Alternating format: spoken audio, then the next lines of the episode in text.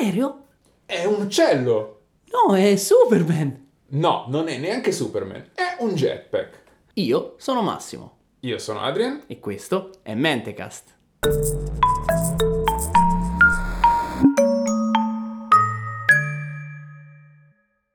Allora Adrian, mettiamo le cose in chiaro. Tu ti ricordi che è una vita che mi scassi e mi dici sempre gli scienziati, voi scienziati mi dovete dare il jetpack. È un sacco di tempo che voglio il jetpack. Quando arriva sto jetpack? Ebbene, non solo il jetpack c'è, ma c'è da 60 anni, è solo che non te l'hanno detto. Ma il ok? jetpack è quello de, de Rocketeer, il jetpack è quello, Quello. di James Bond e il suo testosterone incredibile Sì, che lui. scappa dai nemici a terra vicino a una spia francese e una Aston Martin eh, già parcheggiata, È pulita? Pulita perfetta. Allora è esattamente quel jetpack. Quel jetpack Quello lì anche che vediamo anche in Minority Report fa parte della cultura fiction da tantissimo tempo. Più che altro, quanto tempo? La prima volta che si parla di questa roba è negli anni 20. Eh, ci sono. perché come ogni buona storia a parte di nel tecnologia ruggenti, a parte nei ruggenti anni 20 quando tutto il futuro era un'ostrica gigante con una perla dentro fatta di proibizionismo? Non lo so. Vabbè.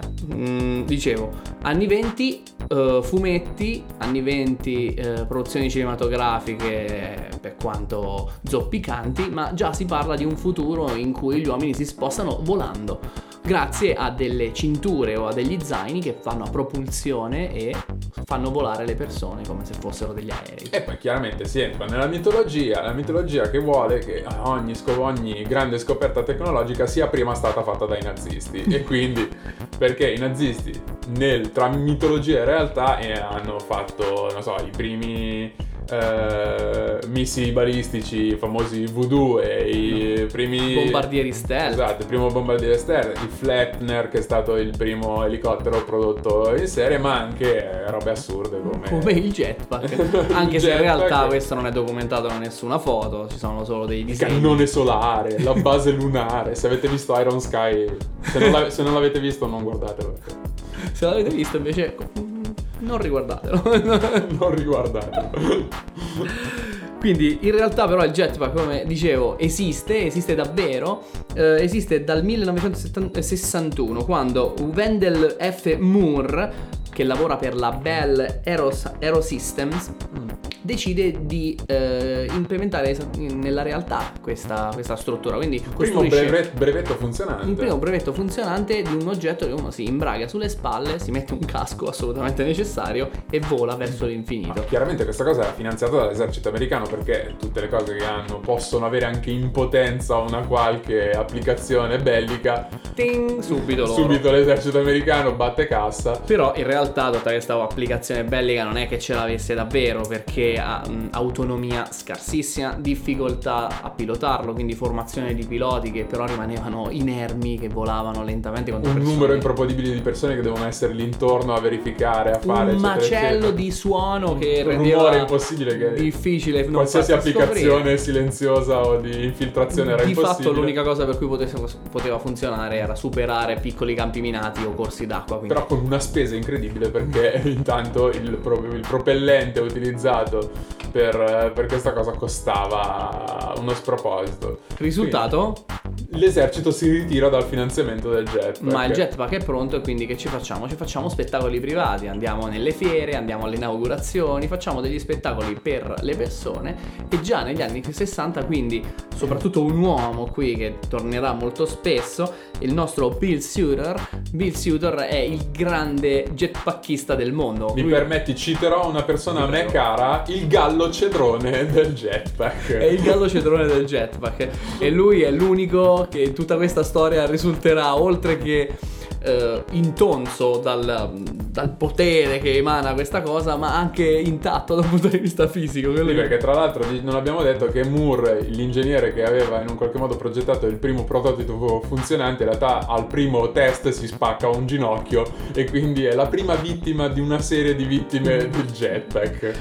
Eh, Moore poi muore eh, qualche anno dopo per un infarto Ah, ma non di jetpack. non di jetpack è incredibile lo so Eh, ma in realtà Bill Sudor eh, insieme a Tyler, che è un altro ingegnere, riesce a... Nelson Tyler. Nelson Tyler riesce a eh, procedere in questa carriera continuando a fare fiere, piccoli spettacoli privati. Piccole, mica tanto, perché A, ricordiamo che il film di 007 che citavamo prima, che è Operazione Tuono, ha un jetpackista dentro, indovinate chi è? È Bill Sutton. il callo cedrone del jetpack. Michael Jordan. Eh, ma anche nelle Olimpiadi di Los Angeles nel 1984 Bill Sudor si eh, fa uno spettacolo, fa uno L'apertura. spettacolo da una, eh, davanti a 90.000 spettatori più milioni in giro per il mondo che guardavano In la cosa in diretta televisione. Quindi successo totale, questa cosa si rivela una macchina per soldi. Eh, a questo richiamo del cash risponde Kinney Gibson che è un altro eh, jetpackista. Che cosa fa Kinney Gibson? Un paio di, di parole su di lui. Quando muore Moore, il progetto del jetpack viene preso in mano da Nelson Tyler, che cambia anche il pilota, diventa Kinney Gibson.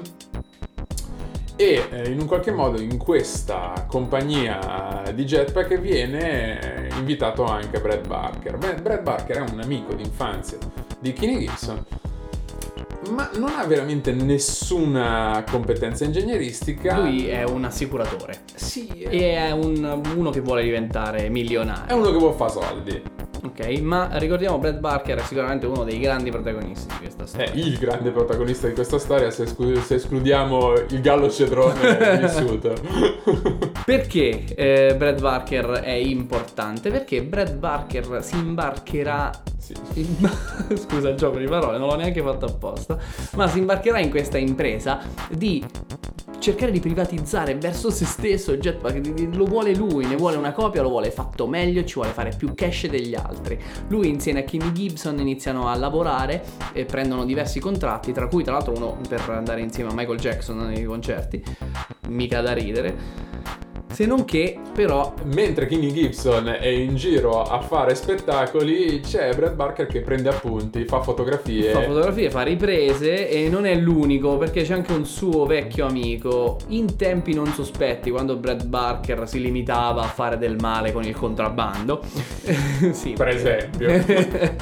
un suo collega, tale Larry Stanley. Larry Stanley. Larry Stanley è presente in queste circostanze, si rende conto di tutto, di tutto il denaro che fluisce in queste, in queste situazioni e quindi che fa? Va a, a Notte tempo. notte tempo, si introduce furtivo in questo magazzino dove viene trattenuta la, la Rocket Belt, cioè questo prototipo funzionante di jetpack, e se la porta via. Barker il giorno dopo si accorge del furto e decide di andare a recuperare con l'uso non della dialettica, No, ma Della- dell'amore? no neanche Eh, dell'insistenza? Eh, forse un pochettino, però un, un po' più ecco, un po' più sostenuto. La violenza pura. Esatto, va a riprendersi, va a riprendersi il jetpack e ci riesce, ci, Ci riesce riesce brillantemente e riottiene il jetpack dopo aver fatto delle brutalità su cui glissiamo. Esatto. Passano, passa qualche tempo e eh, Kenny Gibson e Brad Barker litigano e quindi la loro piccola società si scioglie. Kenny Gibson andrà poi a farne una per se stesso. eh, ma a noi interessa la Tra l'altro, permettimi un, permettimi un inciso: l'azienda di Kinney Gibson, che si chiama la Powerhouse, è tuttavia è tuttora in attività e eh, fa spettacoli con dei jetpack. Quindi, se avete. Rocketman. eh, Si chiama il Rocketman, ti fa la Rocketman Experience. Voi volete aprire un centro commerciale, ci mettete uno che volazza qualche secondo. Sì, non è molto felice la storia di Kenny Gibson perché a un certo punto doveva aprire una partita di baseball E finisce per aprire il malleolo. Esatto, e doveva consegnare la palla al presidente della lega di baseball eh, in mezzo al campo e durante le prove si è scassato anche lui. Quindi passiamo su Kenny Gibson. Jetpack 10, umanità 0. Esatto. Cioè, Brad Barker quindi rimane con eh, quest'idea del jetpack, di volerne fare un, eh, una vita di volerci fare sopra dei soldi e quindi chiama ha bisogno di due cose: soldi e tecnica. e tecnica. Per la tecnica ci pensa Joe Wright. Joe Wright è un amico di infanzia, anche lui di, di Barker, e è eh, in quel momento proprietario di un'officina di riparazioni audio per, per macchine, quindi lui ha a disposizione un capannone, ha a disposizione gli strumenti per lavorare a genere di, questo. Ma per i soldi. Ma per i soldi a chi ci rivolgiamo? Perché? Chi- Ci Secondo voi vorrebbe uno con delle Mm. capacità ingegneristiche e contemporaneamente un, un interesse specifico nel jetpack. Larry Stanley. Lo stesso che aveva rubato il jetpack poco prima e che Barker eh, lo aveva, come dire, eh, preso di petto. La scena è più o meno questa. Eh, ciao Larry, ti ricordi di me? Certo, Brad, son- sei quello che mi ha menato l'altro ieri. Benissimo, ho bisogno di soldi. Ci stai? Sì, sì, molto bene. Eh, quindi i tre si imbarcano e questi sono i nostri, i nostri tre grandi protagonisti di questa storia. Ripeto, Barker che è quello che vuole fare il cash, Larry che è quello che ci mette il cash iniziale, quindi ha tutti i diritti di farne altrettanto, e Wright che è quello che ci mette la tecne, il savoir-faire. spendono una marea di soldi, spendono un'infinità di cash. Al- Alcuni di questi soldi erano soldi loro, altri di investitori che in un qualche modo erano stati trovati in giro, ma finalmente hanno un prototipo funzionante di jetpack. La Rocket Bell 2000. A chi la fanno vedere per, diciamo, dare il vaglio il così, collaudo, il collaudo. la benedizione finale? All'unico uomo che non è stato maledetto, all'unico benedetto dal jetpack.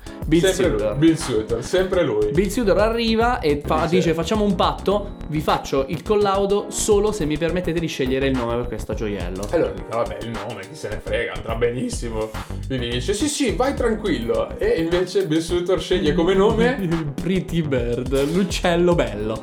L'uccello Eh, bellino, carino. L'uccello caruccio, che è patetico. Infatti Eh, Barker si arrabbia tantissimo, ma un Ormai patto è un il patto. il fatto è fatto e quello è. Stanley però scopre che eh, in tutta questa storia Barker sta facendo un pochettino la cresta Sui conti. sui conti e si sta intascando dei soldi Non suoi. non Cioè, suoi. di tutti erano i soldi tranne che quelli di Barker. E quindi c'è un primo confronto tra Barker e Stanley per questa storia di soldi, ma c'è anche un secondo confronto, ovvero chi è che piloterà il jetpack? Eh certo. Allora, Stanley vorrebbe tanto, ma è sovrappeso. Barker, e quindi Glielo glielo fa notare. Sei ciccione. Sei un ciccione. Ma tu mi hai pure rubato i soldi. Gli Esatto. animi si scaldano, Sì. i due litigano, litigano, litigano, si picchiano. Fanno Barker va in ospedale, torna, si picchiano ancora. Ma stavolta a martellate. Barker prende a martellate Larry Stanley, che a sua volta va in ospedale. Ma poi torna e si pigliano ancora un'altra volta a botte. Non finisce più, deve intervenire la polizia che deve mettere in galera per far finire queste cose. Ovviamente a seguito di questo ci saranno poi denunce legali e quant'altro. L'ultimo che non aveva litigato con Barker Era Joe Wright. Joe Wright. Joe Wright eh, però in un qualche modo si ritrova anche lui, diciamo, eh, in disaccordo con la personalità di Barker che eh, stiamo vedendo non è esattamente così amabile. E eh, caso vuole che infatti il corpo di Joe Wright viene ritrovato qualche settimana più tardi morto a causa di, Di colpi di un oggetto contundente. E E metto ness- lì tipo un martello. Come se fosse, nel Come senso- se fosse un martello. E noi non abbiamo visto nessuno in questa storia essere pratico di quest'arma. No, assolutamente no. No, tra l'altro ricor- ricordiamo anche che subito prima di, questo, di questo momento Larry Stanley si propone a Joe Wright dicendogli guarda che io ho capito che ci hai litigato con Barker, ti difendo io, ti do del cash se hai problemi economici e quindi tutto fa pensare a un, un coinvolgimento di Barker in maniera molto diretta in questo omicidio che però non, non vede nessuna prova e quindi dopo tre, tre giorni di, di interrogatorio Barker viene rilasciato dalla polizia per insufficienza di prove e impossibilità di stabilire se l'alibi che lui aveva fornito fosse eh, stabile e solido. Insomma, Barker litiga con tutti, litiga soprattutto con Stanley. Vanno in un tribunale, c'è una causa per la proprietà del jetpack. E il giudice però Il un giudice- verdetto lo dà e dice che ha ragione Stanley. Ha ragione Stanley. Il jetpack È è, di chi di ci ha messo il proprietà di Stanley. Ma dov'è il jetpack? Nessuno ne ha idea. Nessuno sa dov'è il jetpack e, e Brett Barker si rifiuta di dire dov'è. Non lo sa, dice neanche lui, fa orecchie da mercante. Fa finta di non sapere dov'è. E quindi cosa succede? succede una cosa bellissima che un bel giorno Brad Barker riceve una telefonata. Una telefonata in cui qualcuno gli dice Ehi abbiamo bisogno di uno stuntman e tu non hai nessuna esperienza. Puoi venire? Sì! La cosa assurda è che è così che è andata. Questo è pazzesco. Sembra una puntata messa giù per ridere, ma è, è tutto vero, è tutta storia. Tra l'altro, siamo negli anni 90, quindi neanche troppo tempo fa. No. Eh, Quindi Barker si reca nel mezzo del deserto. dove uno gli punta la pistola alla faccia, lo ammanetta, lo lega, lo butta dentro una scatola, chiude e butta la chiave. Continuiamo. Lo tengono una settimana e lo inte- in questa scatola lo tirano fuori solo per interrogarlo e chiedergli Sulla posizione. sulla posizione del jetpack, di dov'è questo jetpack. E eh, dopo una settimana fanno una sorta di accordo dicendo di far venire un notaio per firmare la proprietà definitiva del jetpack, nel senso cedere la proprietà definitiva del jetpack a chi? All'Harry Stanley. Che era in un angolino a guardarsi la scena della tortura tutto il tempo. Mamma mia. Però è un foglio di carta col quale non ha nessuna validità No, perché in tra realtà l'altro del jetpack ancora non si sa la posizione. Senza contare che il giudice comunque aveva stabilito che il jetpack tecnicamente fosse di, di- di Stanley, quindi eh, È un'azione completamente inutile. inutile. Al che eh, Larry Stanley dice benissimo, adesso continuo queste carte, rimettetelo nella scatola. Fanno dei fori, Barker suppone che lo vogliano gettare. Non si sa come mai, ma Barker ha delle idee molto chiare su come si tortura e si uccide qualcuno, ma potrebbe essere un caso. Eh, tuttavia, lui nello stesso frangente si rende conto che uno delle- dei cardini della, della scatola in cui è stato rinchiuso sta cedendo. Quindi, nottetempo, Riesce a fuggire. riescono a fuggire. Quindi, una settimana e eh, 10 kg dopo, lui scappa e si libera. Denuncia Stanley che viene incarcerato. Altro episodio di, di nota è che durante il processo in cui eh, Stanley vi- viene poi eh, condannato a prigione, tutto il tempo Stanley dice che voleva il jetpack, che non vedeva l'ora di voleva solo il jetpack, non gli interessava nient'altro. E nel frattempo Barker diceva: "Eh, non lo so dov'è, non lo so dov'è, non lo so dov'è, e basta. Cioè, quello sta avendo davanti la possibilità di fare Una vita in l'ergastolo, l'ergastolo. E lui dice: Ma io volevo il jetpack. e il Gollum. Un'ossessione, è una vera e propria ossessione. Tuttavia riconosce le proprie colpe, eh, si, si dichiara colpevole quindi e la, la condanna viene ridotta a 8 anni, appena appena, cosa che lui sconta, infatti adesso è attualmente fuori. Anche Barker è fuori perché anche lui è stato in galera, eh, è, stato, è stato preso da un giudice tra l'altro per vilipendio alla corte legato alla sua insistenza nel, nel, Sono nel negare assolutamente sorpreso, informazioni. una personcina così a modo come Barker.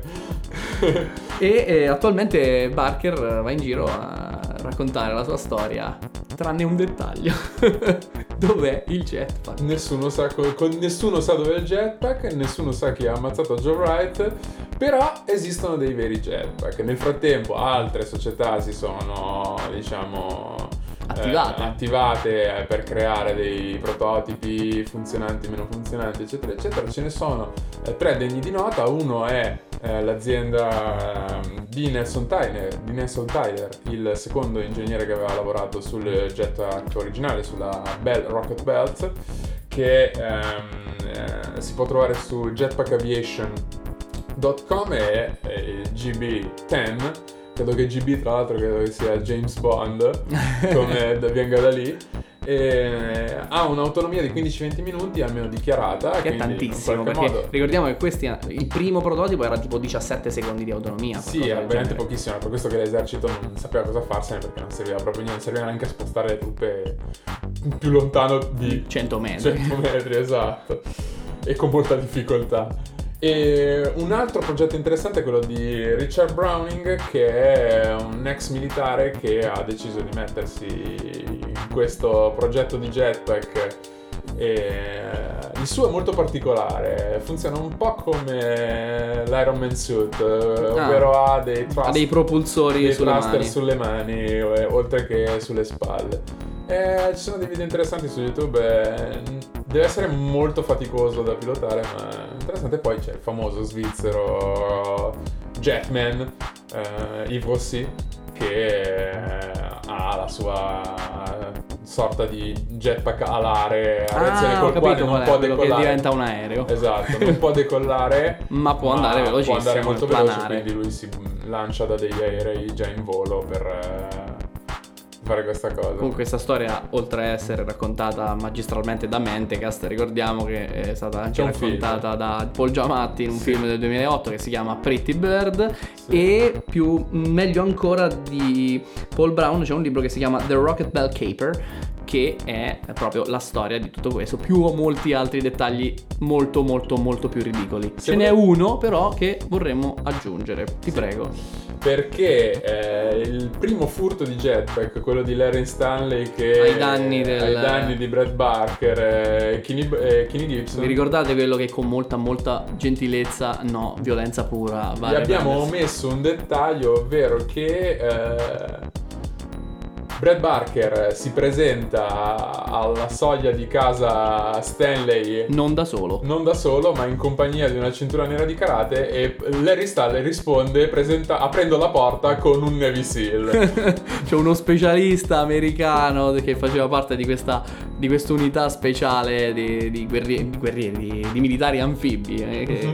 che- che quindi sono anche, come dire, specializzati nel combattimento corpo a corpo, tra le altre cose. Quindi quello che stiamo per assistere è un combattimento di Street Fighter tra due imbecilli. Street Fighter 2, Guy contro Ryu. Guy contro di Ryu che si verifica davvero e dietro ci stanno i due cattivoni di questa storia. Vince Ryu, cioè vince il karateka portato da Brett Barker e Brett Barker non contento si accanisce con un oggetto contundente. Stranissimo, non è affatto la sua mossa segreta. gli rompe, gli rompe le gambe Questo solo per, spa- per spaventare Stanley. personaggio assurdo. Se volete vedere una versione fittizia di un jetpack, la storia di un jetpack, c'è il film della Disney, eh, The Rocketeer, che è un film bruttissimo, ma Ah, che io l'ha da, fatto Platone. Da ragazzo, da, non possiamo sapere se... Da- ma da ragazzo io lo vidi perché in quel momento ero fidanzato con eh, Jennifer Connelly e quindi ero Ah. obbligato a vedere tutti i E suoi quanto film. aveva lei? Eh? Quanto aveva lei? Lei non lo so, era sicuramente molto più grande di me e E distantissima. gli piacciono quelli più piccoli. È detto. È così. È Non così. sono sicuro fosse al corrente del nostro fidanzamento. Dai, questi dettagli. che- Sai quante storie d'amore iniziano così? E finiscono in tribunale. No. o in una scatola. Come il caro, il caro Brad. Siamo su Facebook, siamo su YouTube, siamo su Spotify, siamo su Twitter, siamo su Instagram, siamo anche su SoundCloud e in tutte queste piattaforme siamo pieni di fonti. Eh, allora, fonti. The Ill-Fated History of the Jetpack su the eh, Jetpacks, Why Aren't We All Flying to Work? The Guardian e poi How Jetpacks Works su How Stuff Works e eh, The Incredible Stupid Gruesome Story of the First Jetpack su Crack.com ma anche The Future Past Jetpack Edition su TheVerge.com Adesso ciao per davvero.